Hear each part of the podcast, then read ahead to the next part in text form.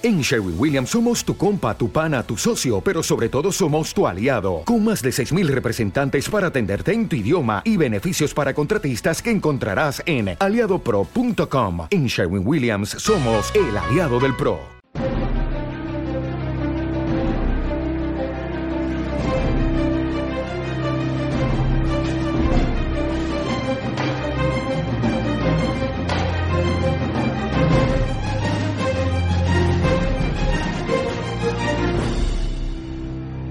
Hola, ¿qué tal? Un saludo a toda la audiencia dentro de mi terrible afonía y de las limitaciones que impone la parte que me ha tocado tratar, pues voy a intentar ilustraros sobre el aspecto de, bueno, de, de los combates que se dieron en lo que se ha venido llamando luego la guerra turca de independencia. Bueno, eh, la guerra greco-turca, guerra franco-turca, guerra anglo-turca, guerra italo-turca, eh, eh, guerra turco-turca. O sea, el follón que hubo de 1919 a 1922 en lo que había sido el Imperio Otomano y, bueno, las, todas las partes que habían compuesto ese mega imperio, sobre todo en la zona que corresponde a la península de Anatolia, lo que actualmente es Turquía, entendida en sentido estricto, pues es como para dedicarle mmm, una saga, fácilmente. O sea, tú dices la saga del Pacífico, pues dices la saga de la guerra turca de independencia. Bueno, básicamente eh, cuando se produce el, los primeros movimientos de, de, esta bueno de esta historia es bastante antes de que termine la guerra. Ingleses y franceses eh, han pensado en tener una serie de intereses en la zona. A los, a los ingleses les interesa tener una ruta hacia la India y los campos petrolíferos que, que se están descubriendo en Persia, en Irán y Irak, eh, además de Arabia Saudita. Eh, a los bueno a los franceses les atrae mucho el Levante, es decir, el Líbano, Siria y demás. Y bueno, pues todo eso está en manos de los eh, turcos. Mm, negocian con otros países para que se unan en la, a, a la Entente, utilizando estos territorios como moneda de cambio también, territorios que pertenecen al, al, Imperio Turco, son ofrecidos a Grecia y a Italia para decirle, venga, juntaos a la fiesta que mirad que hay premio. Eh, todo esto forma parte de un acuerdo secreto, muy secreto, muy secreto, que es el acuerdo Sykes-Picot, que lo firman al principio de la, de la Primera Guerra Mundial los delegados de, de, Gran Bretaña y de Francia sobre cómo se van a repartir los territorios cuando terminen los combates. Eh, el problemilla de todo esto, mm, pues es que, claro, eh, los acuerdos secretos, cuando luego se tienen que poner en, marcha, pues se suele formar un poco de lío. Eh, el 30 de octubre de 1918, el gobierno del Imperio Otomano firma el armisticio de Mudros.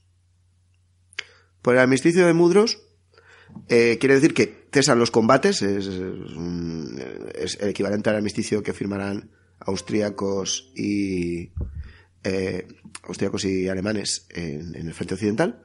Entonces simplemente es, un cese de los combates, no es un tratado de paz, pero ponen una serie de condiciones los aliados, que están relacionadas con lo que luego ellos quieren hacer. Entonces, por ejemplo, eh, quedan una serie de puntos eh, particularmente importantes que se tienen que cumplir si el gobierno otomano quiere realmente que cesen los combates. Eh, bueno, es, es, todavía el 30 de octubre, a, los alemanes les quedan aún, eh, pues eso, 11 días de guerra. Y, y bueno, pues eh, los otomanos quieren parar ya de luchar.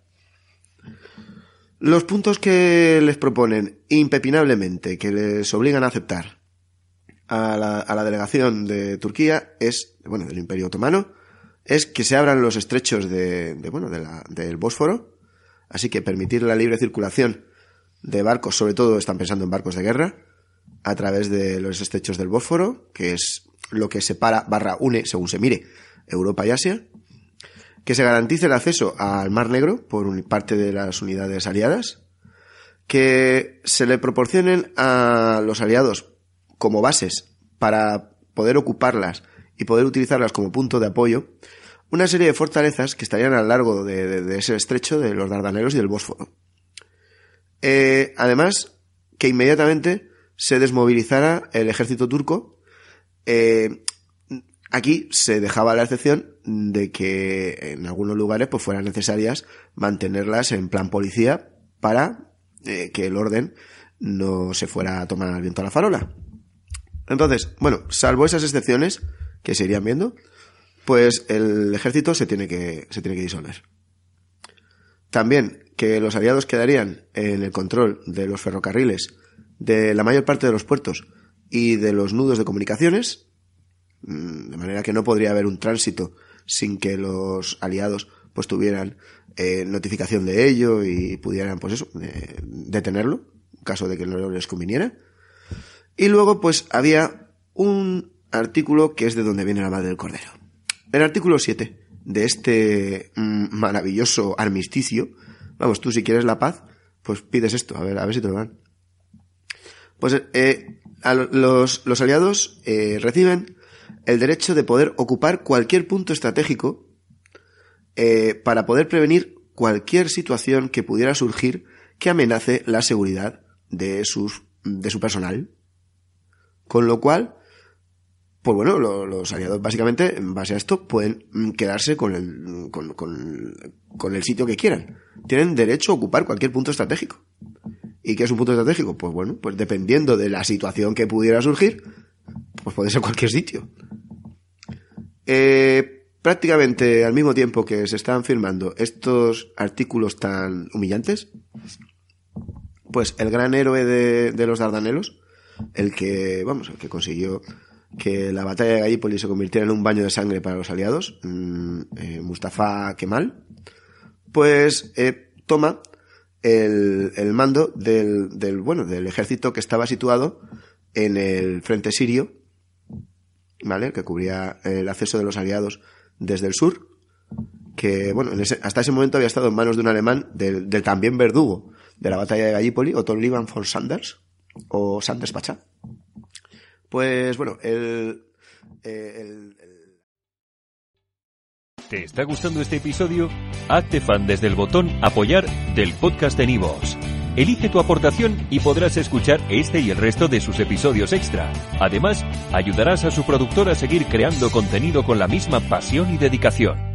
Como nuevo cliente de Western Union, puedes disfrutar de una tarifa de envío de 0 dólares en tu primera transferencia internacional de dinero en línea. Envía dinero a los tuyos en casa de manera rápida, fácil y conveniente. Visita westernunion.com o descarga nuestra app hoy mismo y tu primera tarifa de envío corre por nuestra cuenta. Aplican ganancias por cambio de moneda. No disponible para tarjetas de crédito y envíos a Cuba. Servicios proporcionados por Western Union Financial Services Inc. NMLS 906983 o Western Union International Services LLS NMLS 9069 85